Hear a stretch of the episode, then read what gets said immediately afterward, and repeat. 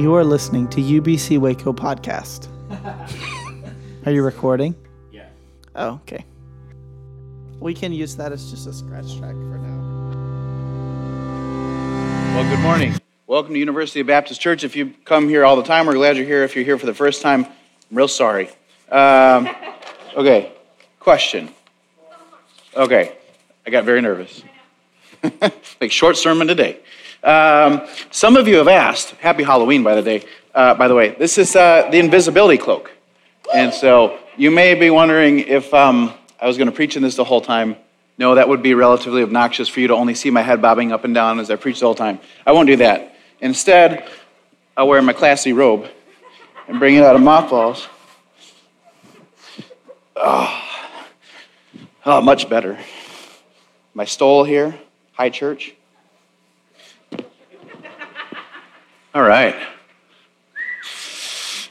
Um, okay, I'm going to just do this. Paul and Jen, feel free to just turn those back. I'm going to get going. You guys have a fun day planned? There's about 6,000 people coming to Colcord later today, so we got to save my energy. Okay, we, um, we heard, uh, heard the story of Ruth. There are many things that don't translate from the context of the ancient Near East to to our modern day situation, norms and whatnot. Um, so I don't mean to strain our, an already convoluted story um, about Naomi Ruth, but I couldn't help but notice this is a story about, among other things, the triumph of the mother in law daughter in law relationship. Uh, there are tropes that exist in our world, and, and I'm not sure that um, this is one that translates, uh, at, but at the risk of um, adding something to this already pretty strained relationship, I want to talk about this for a second. Um, and why is that? It, it's because the assumption goes, usually by loving, doting mothers, that they have this little boy or little girl who grows up into a, a fine young woman or, or man, and they find a potential partner someday. And the thought, so to speak, from this doting mother is that um, this child is not really uh, uh, qualified to be with their child. And so um, there's a bit of, of, dissent there. Sometimes you might even say some judgment. This in law relationship, by the way, has been portrayed by, by multiple movies in all of its complexities. There was Meet the Parents, where the nurse Greg Focker proposes to Pam Byrnes, the daughter of CIA agent Jack Byrnes, played by one other than Robert De Niro. Uh, there, or there's Ian, who fell in love with Toula and had to reckon with marrying into her large and relentless Greek family. But um, I think that uh, the Ruth Naomi relationship is best represented, mother in law, daughter in law, um, by the movie that most explains it, which is Monster in Law. Uh, have you seen this?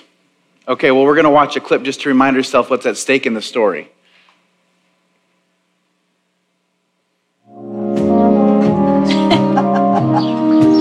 You've been so quiet, Kevin. Oh, it's kind of hard to get a word in edgewise with you two. Oh, is he great or what? I tell you the that's a little scary. Enjoy it while you can. Here you go, some more coffee. Actually, I was a little nervous about the two of you meeting. Really? Why? Well, because it's important to me. Uh, Mom, you're the most amazing woman I've ever known. And Charlie, I've never met anyone like you. You're real, you're honest. And although we've only known each other a few months, I, I, I feel like I've known you forever. I, I guess what I'm trying to say here is what are you doing for the rest of your life? What?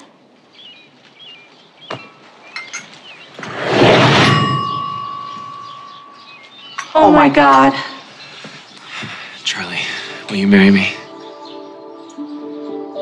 It's it, it's too sudden. She's in shock. No, I mean, I Yes. mean, I am,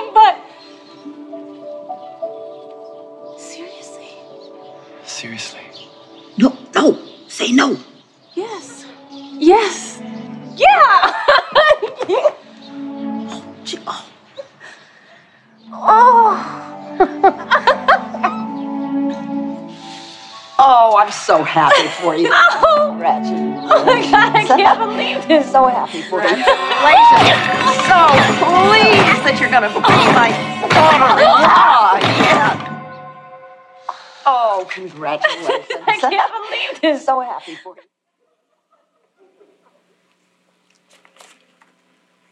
Okay, for this next sermon illustration, uh, I've had this one up my sleeve for a long time. I've never told it. I didn't really get permission either, but um, Is my mom here? I saw her car for. Oh, perfect, perfect. Okay. All right. Um, so, uh, Lindsay and I dated in high school. Here's a picture of us. Kids, look what a, uh, a metabolism system can do for you. Um,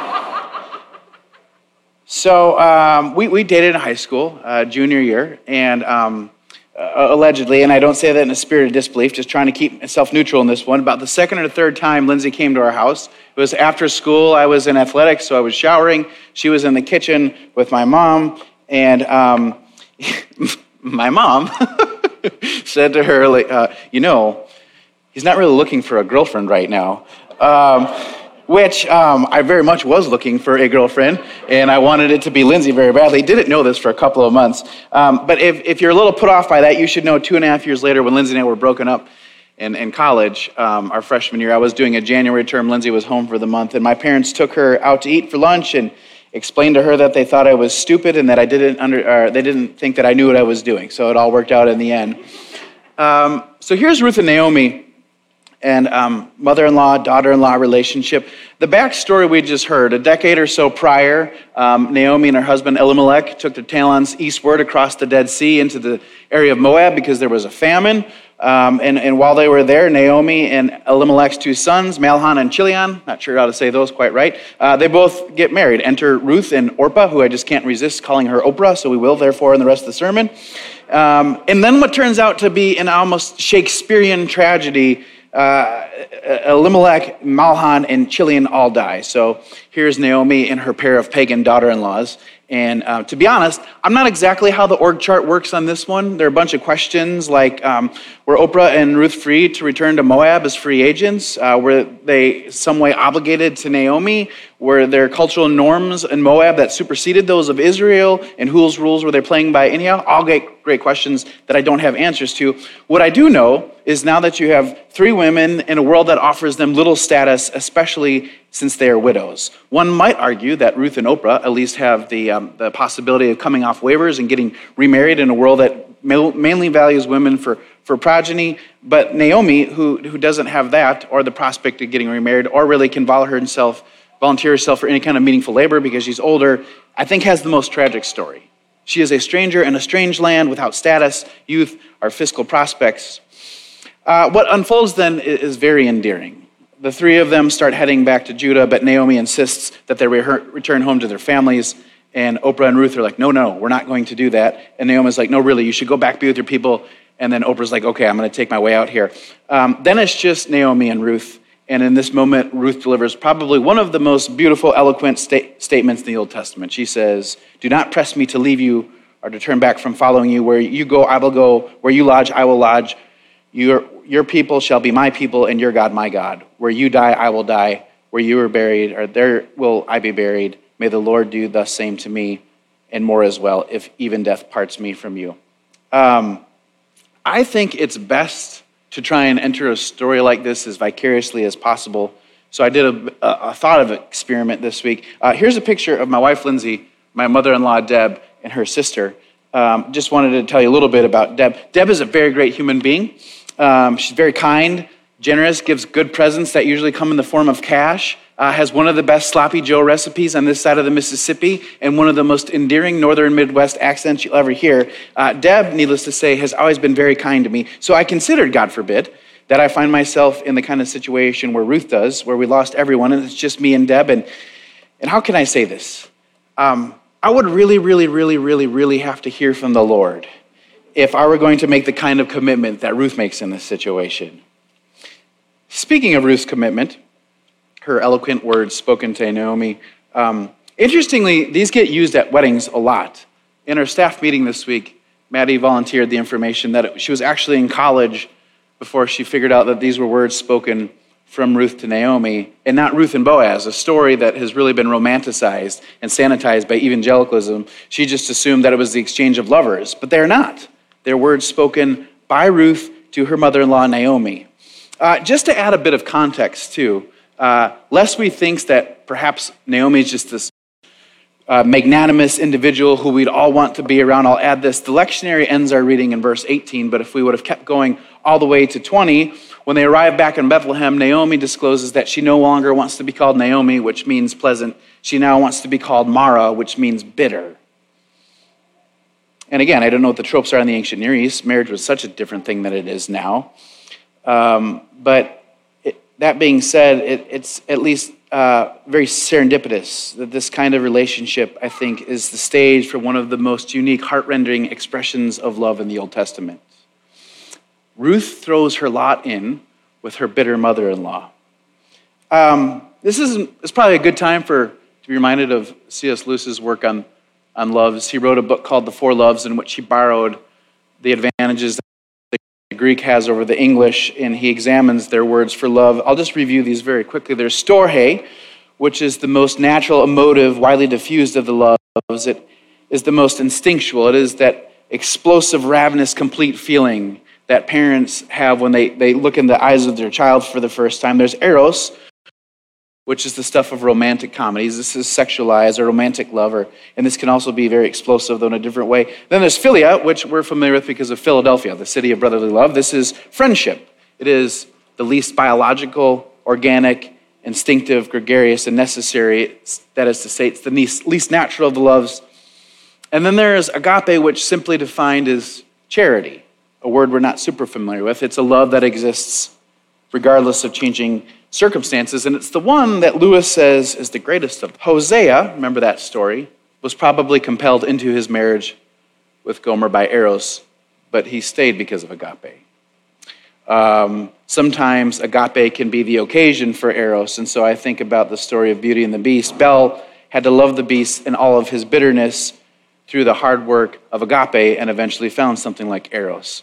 Uh, I mentioned last week, Lindsay and I went to this um, musical in, in, at the Bass uh, Music Hall called Come From Away. Here's the real life story behind this musical. This is a true story.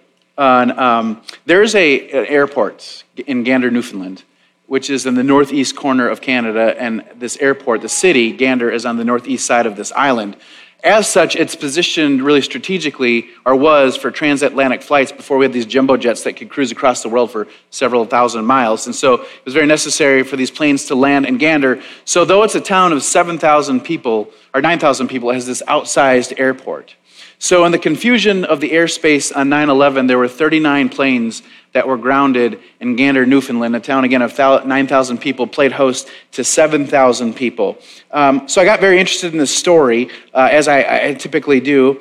Um, in one of the more comical moments of, of the musical, a local mayor instructs one of the passengers to go just begin taking grills from people's yards because they're going to have a cookout. And the guy, as normal people would, objects and says, Are you sure that's okay? And, and the mayor's like, Yes, just go start taking the grills. So I was very moved by this. And so uh, this week on our podcast, it was either this or I, uh, I actually started calling people in Gander. I found the town hall's website and I started hitting buttons until I eventually got Bev Freeborn, the administrative coordinator from the recreation department. Um, after Bev moved, moved past the fact that I was a random stranger from Texas calling just to talk about Gander, she warmed up and she started answering my questions. And so uh, Bev, it turns out, moved to Gander in 1999. She was there for 9 11. I cited the grill stealing incident to see if it was really like that. Yes, Bev reported people just gave what they needed. She said she took her strollers and the other things that were unique to her lot in life and brought them up to the airport for people to use. I asked her if she got any of it back, and she said no. And I asked her if that bothered her, and she said no, because that's the right thing to do. That's agape. When Jesus restores Peter in John 21, he asks Peter three times if, if Peter loves, loves him. It's a, a, a, sort of a silly rendering in the English, but in the Greek, the first two times, Jesus asks Peter if he agapes him. And Peter says, Yes, Lord, I philia you. Then the third time, Jesus, in perhaps his ever gentle love, concedes and he asks Peter if he, in fact, philias him. And then Peter says, Yes. I was thinking about that and it, I wonder if maybe this is Jesus trying to bring Peter along into something deeper and more meaningful. I was thinking about agape also in my own life and its boundless between my wife, my parents, my children, my friendships. I swim in a river of agape. But Lewis might point out that all of that agape is rooted first in an eros or a storge or philia. So I was thinking about the occasions in my life where I was loved simply because love is lovely. There was this one time when I was at my wits' end financially in college, and um, I was about to be a casualty of the textbook purchasing conspiracy that all colleges that are in on. And I was going to have to pay $600 I did not have. A random stranger, Chris, saw me coming out of the dining hall, perhaps read my disposition, sat down next to me, asked me what was going on. She too turned out was a marketing major. I told her about the classes I had. She reached into her bag and plopped a $150 Principles of Marketing book on our table and said, I was on my way to the bookstore to sell this, but it sounds like you need it more. She walked away and I never saw her again. But I never forgot the act of kindness. Or there was that one time when we didn't have health insurance and Roy broke his leg on the playground at school. Feeling like you are unable to provide for your child's health care needs will make you feel a special kind of shame.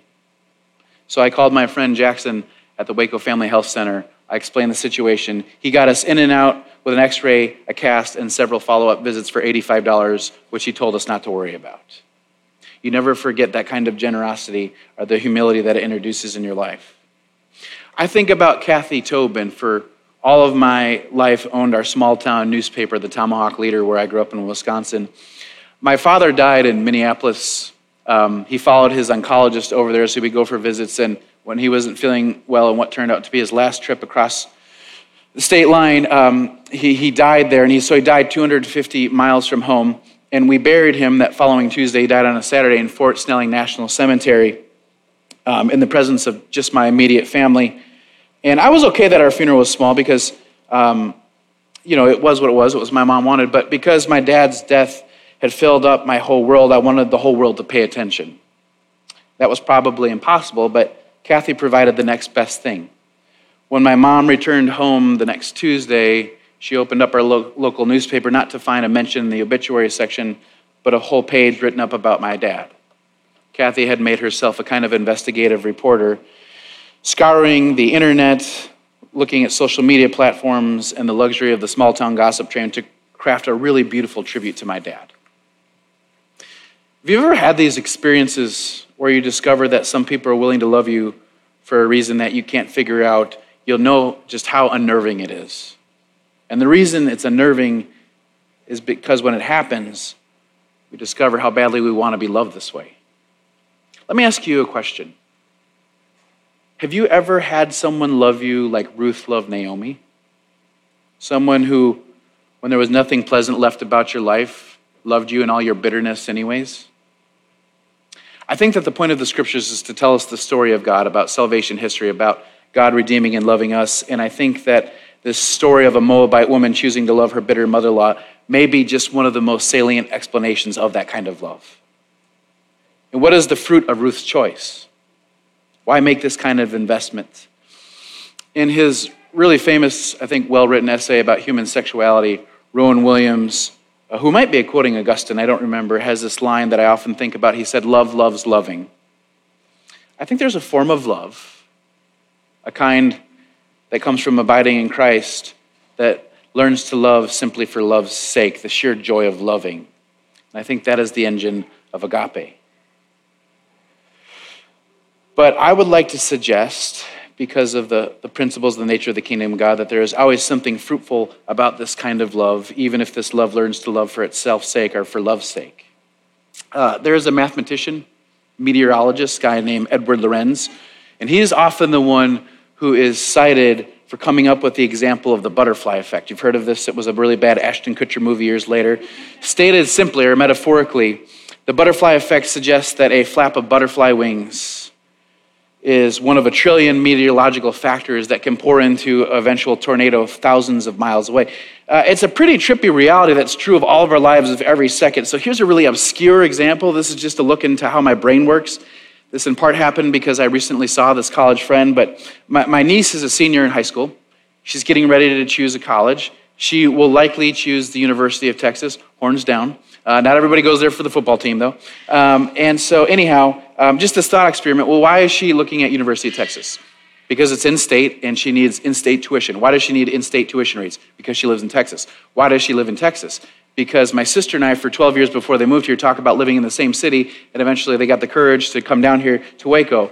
Well, why are they in Waco? Because we live in Waco. Why are we in Waco? Because um, I got a job here and, and I work at this wonderful church. And why do I work at this wonderful church? Because I went to Truett and I worshiped here and uh, the occasion was that there was a job when I graduated. And why did I come to Truett? Because I actually had this exchange with a friend in college. There were five of us, theology nerds, that were looking at seminaries. And he mentioned Baylor because he was a philosophy major. and Bethel really loved Baylor's philosophy program, and apparently there were some loopholes, and you could take classes. I think Paul Karen did this. The mission program wasn't developed at the time. I'm getting lost in the weeds. Point being, we had this exchange. I started looking at Baylor. I'd never heard of it other than the ticker thing at the bottom of ESPN for scores. Didn't even know it was part of the Big 12. But I went to the website, came down for the tour. The rest is history. I ended up at Baylor. And so, do the whole thing backwards. My niece is going to the University of Texas because a friend in passing made a comment to me 17 years ago about going to seminary here.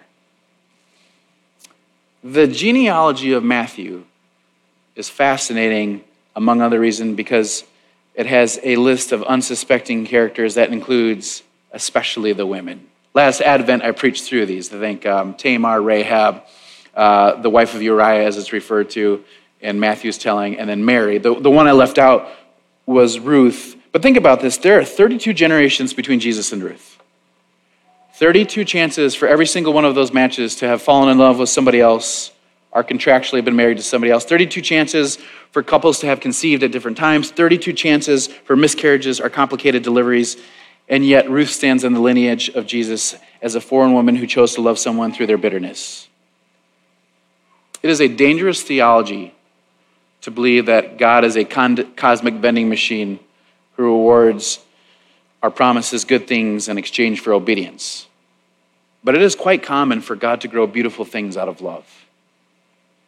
Uh, when my friend Delvin Atchison preached for us a few years ago, he had this line in his sermon. I, I don't think it's his, I've seen it elsewhere, but he says, You will plant trees in whose shade you will never have the opportunity to sit under. The goal of the Christian life, I think, is to learn to love for love's sake, to get caught up in the mystery of God. There's this lovely line in 1 Corinthians 15 that I go back constant, to constantly. In light of the resurrection, Paul reminds us that our labor in the Lord is never in vain. Investments like Ruth, risks like Ruth's, are never in vain. So I wanted to encourage you this morning. If you find yourself in a relationship that feels one sided, if you are in a season of learning to love for love's sake, if you expected to be greeted by something pleasant and what you found is something bitter, I just want to remind you that your labor is never in vain. Someone will stand in the shade of the tree that you have planted. Our New Testament reading this week was Matthew 12. Um, interestingly, I had, not looking ahead, cited this, these verses last week in my sermon on Job when I was talking about these four stages of development that we go through in terms of formation. Um, and I pointed out that um, Matthew talks about loving the Lord your God with all your heart, soul, and mind, but only Mark includes this addition of strength. I think that Ruth reveals to us the kind of strength that agape love requires. If you want to move to something more meaningful, if you want to move past deconstruction, then we have to learn to make commitment in the midst of ambiguity. We have to learn to love with strength. UBC, may we be a people who dare to step into the risk of agape. May we be a people who learn to love because love loves loving. May we be a people who learn to make hard commitments in the midst of ambiguity and love with great strength. Let's pray. God, we thank you for the story of Ruth, the challenge issued by her relentless love, her selfless love. God, we, um, we confess both that we sometimes have set out to love the pleasant and been greeted by the bitter, and also that sometimes we have been the bitter. And so we're grateful both for the occasions we've had to be Ruth, and also the occasions when you have, when you have sent Ruths across our paths to love us. And so, Holy Spirit, I pray that you would use her story to to graft us further into that kind of love. That we would be people who, um, who choose to love the bitter, who choose to plant trees where we might not stand in the shade of, because of you and because our labor in you is never in vain. We thank you for the robust hope that you offer and the, um, the motivation and the possibility of this kind of love. In Jesus' name we pray, amen. Uh, at the conclusion of the preaching portion moment in worship, we like to take time and have a moment of silence and listen to the voice of the Spirit. Perhaps the Spirit will correct something I have said incorrectly, or perhaps the Spirit will minister something new. So let's listen together.